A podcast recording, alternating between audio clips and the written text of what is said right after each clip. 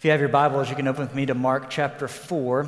And uh, you see on your outlines that you find ourselves at Jesus calming the storms.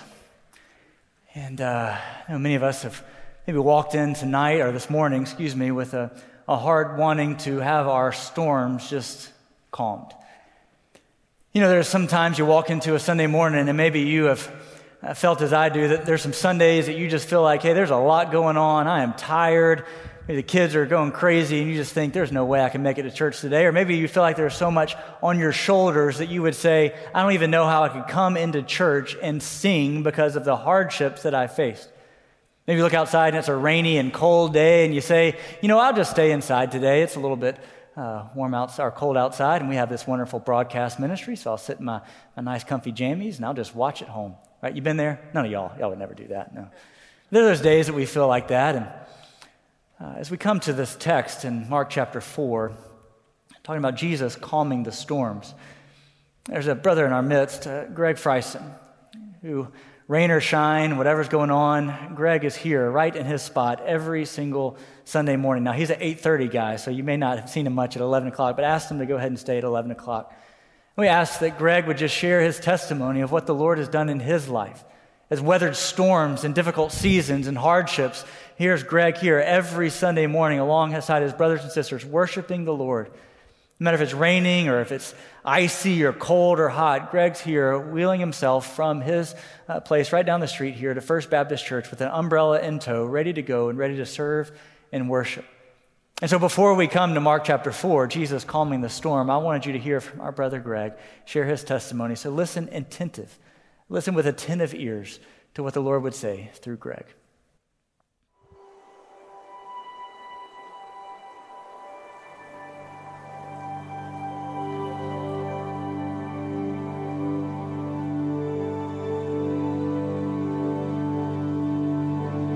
My name is Gregory Freisen. I'm a member of First Baptist Church. I got saved at 37. I'm originally from Tuscaloosa, Alabama. Roll Tide. My mother's name is Sue W. Freisen, and she was good and strong and a hard worker. She taught right from wrong, but I didn't know what the right from wrong came from. All I knew was to be obedient. I graduated in 1990, and I went to Jacksonville State University, and uh, and I was drinking. I was a, actually I was a drunk. And uh, God called me. I wasn't listening to God. I wasn't interested in no Jesus. I was too busy taking my shirt off and uh, uh, getting on my knees and funneling bill. My grade was so bad, and you know they put you on probation, so I had to drop out. And I went to uh, Trenholm Technical College and got my degree in culinary arts. So I got a uh, job at Montgomery Catering. I realized I substituted everything but the right thing. My job, Alabama football, was my God, and I, am still I'm making bad. I'm making bad decisions. I'm lonely. I didn't know what to turn to or how to turn to anything because I wasn't taught about Jesus. Um, I found out I was a diabetic at 25, but I wasn't paying no attention to it. My first problem with my eyesight had went. I was just riding and said, brother-in-law, I can't see nothing but clouds. And uh, I went to Dr. Massey. Dr. Massey told me I had to retire from uh, culinary arts. And I just cried, cried, cried. I think God started pinching me then. And then uh, I started getting amputated on because my diabetes was really working on me then. First, my fingers started messing with me. Like I said, I, am not lying. I've been amputated. I've been amputated about uh, with the four fingers and uh, uh six, one, eight, nine, about nine, ten times. I lost my legs because of diabetes. But I still didn't want to turn my, I'm, I'm hard headed. I still didn't want to turn my life over to God after all these amputations. I was upstairs with my thumb, with my thumb just in stifling pain. But I had medicine to take it but I wouldn't take it because I needed an answer. So why I'm so lonely? I'm alone in, in this world. I, am making bad decisions. And God pissed me. He said, You need to find Jesus. So, and, and being through all the amputation and disappointment with people and the job, I had to I surrendered. And I'm dead serious. Because he called me. And God said, I want you to go First Baptist. I said, Lord, I don't know nobody from First Baptist. Nobody. Who do I, and I ain't got no way to come to First Baptist. He started talking to me more, and I listened hard. And I met Kenny Holmes. And then Kenny took me and introduced me to Jay Wolf. And then God touched me. He said, You need to be baptized. I got baptized at night by Jay Wolf. And Jay Wolf asked me the normal questions Have you gave your life over to God and all this? I say, and he uh, actually added something to it. Say, you've been through a lot. He said, yeah, I have been through a lot, but I need it. I need to go through a lot, and I'm ready. And then he dipped me up on the water. I felt the I felt the change immediately. But I'm all in.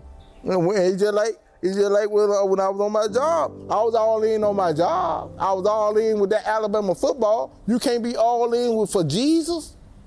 Anybody can make excuses. The world is full of excuses. Always have been, always will be. It's a time, it's a coming a point in time in everybody's life. When you get serious, you got to take it serious. And I'm serious about Jesus and following Jesus till I die. I'm not angry with God. Why? I didn't know God. Yeah, sure, I've been amputated. I lost my sight. Stuff happens in life. You can't blame God for your mistakes. Most of the time, it's your mistake because you're a sinner. I'm a sinner. And God do say this. He say, uh, I'm disciplining you because I love you and you're a child of God. I try to do what God want me to do. I still got plenty of talent. I still got plenty of talent. I still can see a little bit to chop and cook and clean. If I not, I can call one of my sisters in Burley First Baptist to help me out. And they'll come running. I want to quote the scripture that I supposed to remember in March. Do not be anxious for anything, but in everything by prayer and supplication with thanksgiving. Make your requests be made known to God. And a, and peace of God that passes all understanding will guard your hearts and your minds in Christ Jesus.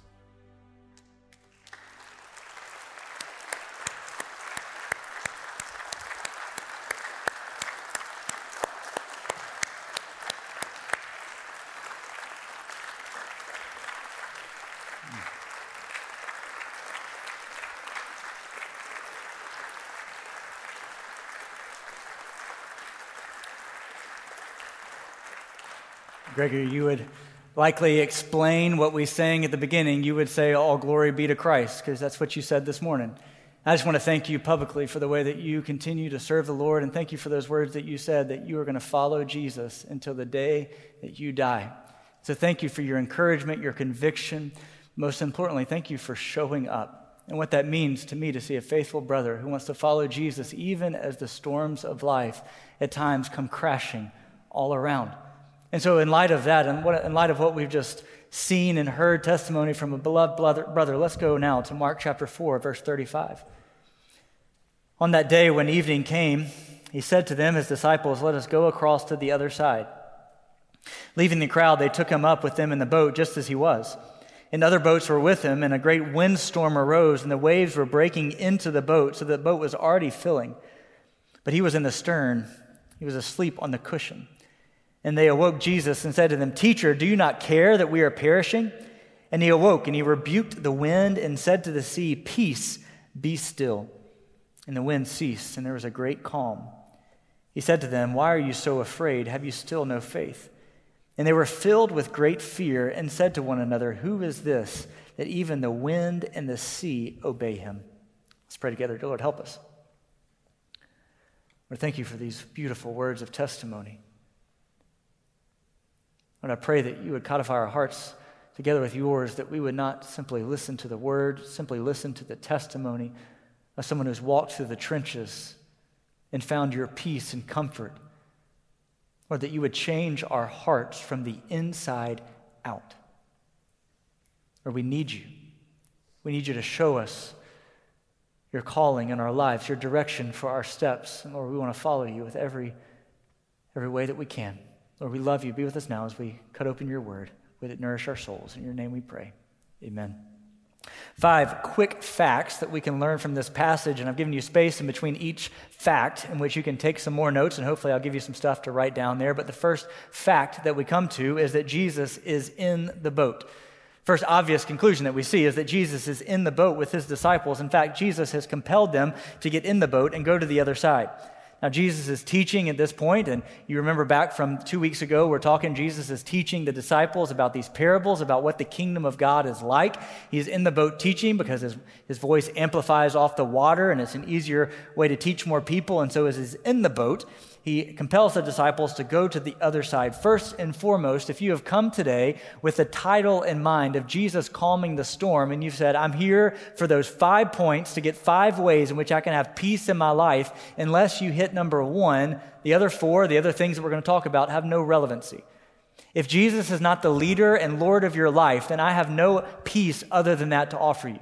We can go to other places. We can go to nice retreatful places like the beach and to the lake. We can do a bunch, a whole bunch of fun things that give us momentary peace. But unless we know Jesus as our Lord and Savior, unless He is the leader of your life, unless He is in the boat with you, I have no other peace but to offer you. First and foremost, friends, Jesus must be in your boat. Jesus must be in your life. If you want peace for your life, in your life, if you want the peace that surpasses all understanding, we find that and know that when Jesus is in your life. And so I don't want to be cliche and just ask, hey, Jesus in your boat, you can smile through the storm. I'm not asking any of that other than to say, first and foremost, before we move forward to the calmness of the Jesus following us, we must understand that Jesus has got to be in your boat. Jesus has got to be your foundation. We can chase symptoms all the day long to figure out why we're lonely, why we're struggling, why we're facing alcohol, why we're going after drugs. We can face all of these dilemmas and chase after every symptom in the book. But do you know Jesus? That's it. We could pack it up and go on home right now. That's, that's the point. Do you know Jesus? And so we see Jesus in the boat, and we see number two, we come to a storm that arrives very suddenly. There's a lot to unpack here as Jesus is asking them to leave and go to the other side, the other boats with him, and a great windstorm arises, waves breaking into the boat, so the boat is already filling up. You see that this storm arises very quickly. See, I wish that I could stand before you today and say, hey, friends, invite Jesus into your boat, and you will never face any problems. There will never be any storms in your life. You'll never struggle with anything. Your finances will continue to increase. Your health will be perfect. You'll never face any storms, any challenges. You will fly through life on the magic carpet of life, and there will never have any problems. Well, you see very clearly right here that Jesus is what's the point number one? Jesus is in, come on, y'all. Jesus is in the boat. We've only got one point. You remember it here. Jesus is in the boat.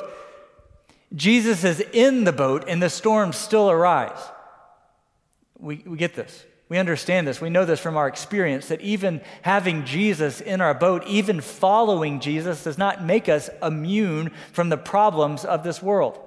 At times it points our eyes towards Jesus, but it does not give us an immunity shield against the storms of life. It doesn't just simply say, problems, you stay away because I've got Jesus on my team and on my side. Following Jesus does not get you out of the world's problems.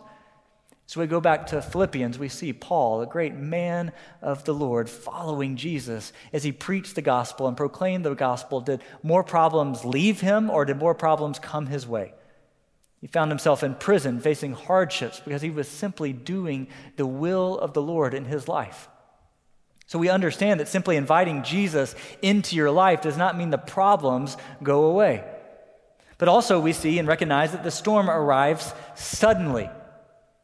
Can I tell you, in my experience, I've sat with many people and walked them through storms of life. listened as they shared the storms that are coming over. And I have never once had anyone sit in my office and say, Hey, Mark, I am a planner, and guess what? 10 years to the day, I've got a storm coming. 10 years from now, I know that I'm going to get a call that says I've got cancer. And so I'm here today to prepare myself for 10 years from now when I get that phone call.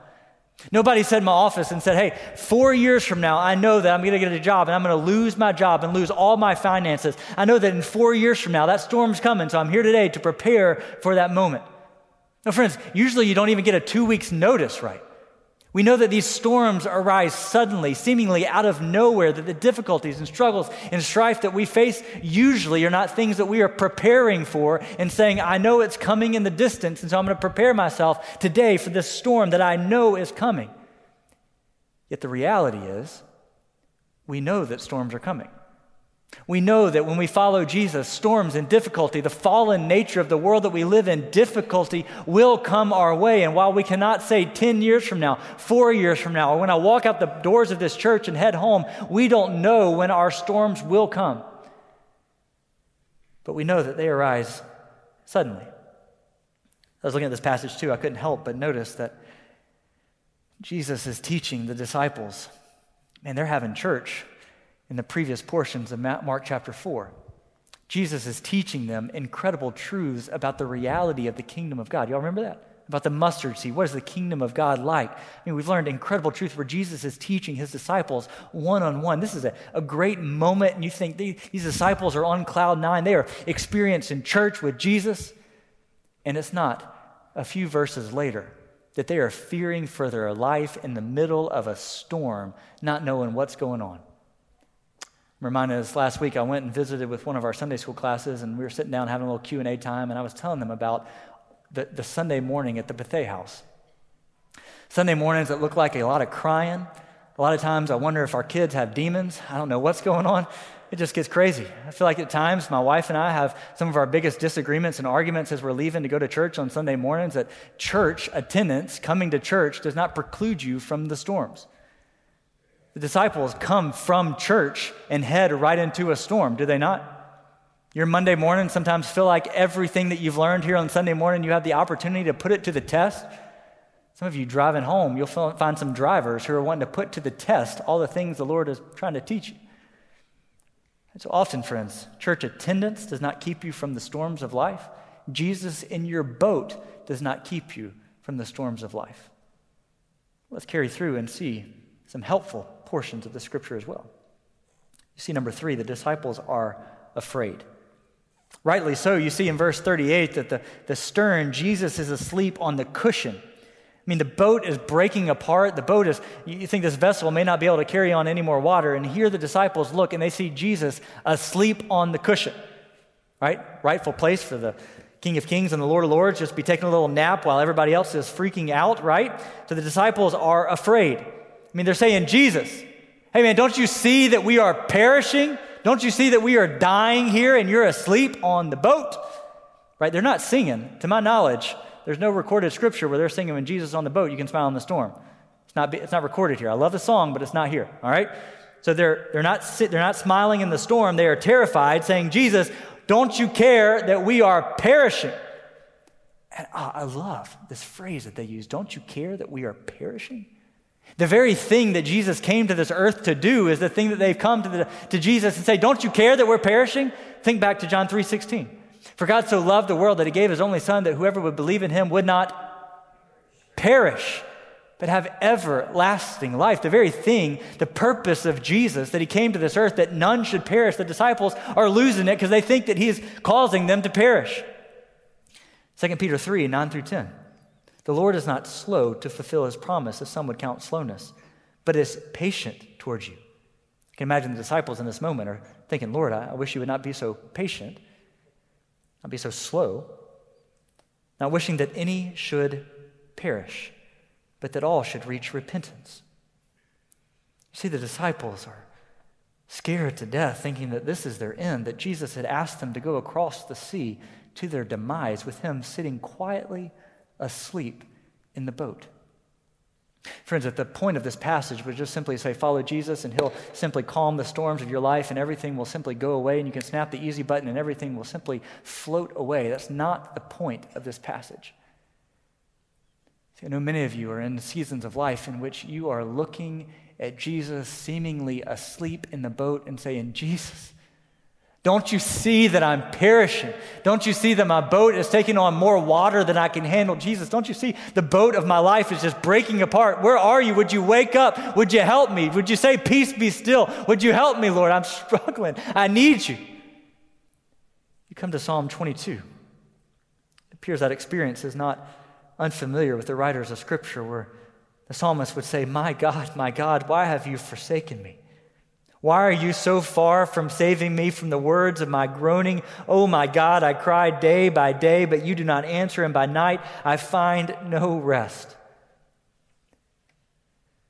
See, there are some of us who are still waiting for that peace be still moment. We're in the storm, we're in the struggle, and we are holding on with everything that we can, and we know Jesus is there with us, and we're crying out, Lord Jesus, would you save us? There's no indication here how long the storm goes on, how long the disciples struggled. We know that disciples were excellent fishermen, excellent on the boat. They knew how to sail. This was a good area in their life where they would know hey, if there a storm comes up, I am uniquely prepared for this moment. But you see, they're not. The disciples are floundering. They don't know what to do, and they see Jesus asleep. And here in verse 40 or 39, you see what Jesus does. He awoke and he rebuked the wind and the sea and he said, Peace, be still. And what happened? Did, did he say, Hey guys, look up there in about 15 minutes? I can see the clouds breaking. Y'all just hold on tight to the boat. In about 15 minutes, you just wait, everything is going to be all right. Or did Jesus say, with authority, Peace, be still, and the winds calm and the raging seas halt? You see, Jesus' authority is displayed again. And friends, this right here is the crux of this passage. This is what we have to retain and understand that yes, Jesus does calm the storms and he does bring us peace that surpasses all understand to face the storms of life. But this here is the crux of this passage that Jesus' authority, time and time and time and time again through the book of Mark, is displayed so beautifully for us to see. Then in Mark chapter 1, we see Jesus have authority over the word, to speak with authority over the word. You see him heal people with authority over uh, leprosy and disease, authority to say, Son, your sins are forgiven, authority over sins. You see over Easter, we talked about Jesus' authority over death, and here we see authority over the winds and the seas. Time and time and time again, Jesus is clearly demonstrating his authority. The same Jesus who said, Let's go to the other side, is the same Jesus who has authority to calm the raging seas in an instant and in a moment. It asks us this key question that we've been asking week after week Is Jesus an authority in your life? Are you following Jesus' leadership in your life today, right now? Are you following and trusting in Jesus? Go to verse 5 or excuse me, number 5 and verse 41. As Jesus said to them, Why are you so afraid? Have you still no faith? And the disciples were filled with great fear and said to one another, Who is this that even the wind and the sea obey him? See, again, number five, the disciples are again afraid. But this fear is a little bit different. The disciples have moved from fear of everything outside the boat, fear of the raging seas and the storms and the wind that's breaking the boat up. The disciples have moved from being afraid of what's outside the boat to what is inside their boat. In a moment, the raging seas, the circumstance of their problem, has given way to the understanding and the reality that in the boat with them was not a good sailor, not a good meteorologist, not a good doctor, not a good healer but the realization that the guy that's in their boat has authority over everything strikes fear into their heart that this is not just another man, not just another prophet, not just a good teacher who's come to show them a good way to live and raise kids. They're not going to fully understand until Jesus dies and raises from the dead. But here in their words, you see them filled with great fear at the one who's in the boat. And they say this Who then is this? Who is this? This question This question goes back to our first point Who is Jesus in your life? Who is Jesus to you? Is he someone that simply you come into church and check the box off? Is he someone that you're trying to teach your kids these good moral things that he said so they can be good little kids? Or is he the, your Messiah, your Lord, your leader, your guide, your step by step following Jesus? Who then is this Jesus to you, your Savior, who has taken all of your sins away, who gives you peace that surpasses all understanding in the midst of the storm? Who is this Jesus to you? Is the disciples as they have heard his teaching about the kingdom of God and as they have seen it with their own two eyes, the storms in an instant become calm. They ask the question that we should all ask Who then is this Jesus? Would you pray with me? Dear Lord, help us. We come again, just we come to this time of invitation not because we have to, but because we need it, Lord. I recognize that there are times in my life where you have not been. You have not been at the helm. I've not allowed you to be the leader of my life. I confess and repent of the times where I try to do things on my own, where I feel like I'm a good enough sailor to make it through the storm. But Lord, I want to trust in you. I want to depend on you, Lord. I know there's many in this room who are facing storms, who are facing hardships who feel like the boat of their life is just breaking apart. And Lord, would you, would you intervene with a peace be still, Lord? Would you remind them of their nearness and your proximity to them? The devil would come to seek to steal, kill, and destroy in these moments when we cry out and we don't hear your voice, Lord. We know that the devil would seek to deceive. So, Lord, would you implant your truth firmly in us? That you love and care and desire relationship, that you don't want any to perish, but you want all to seek repentance. You don't want any to perish and spend an eternity apart from you, that you, you love us so much that you came to this earth to die in our place. And so, Lord, now, as we sing the song, we ask that question of our hearts Who are you? Who are you to us? And we want to follow you with everything that we have for all the days that we have left. Lord, we love you. And thank you for Jesus. In his name we pray. Amen.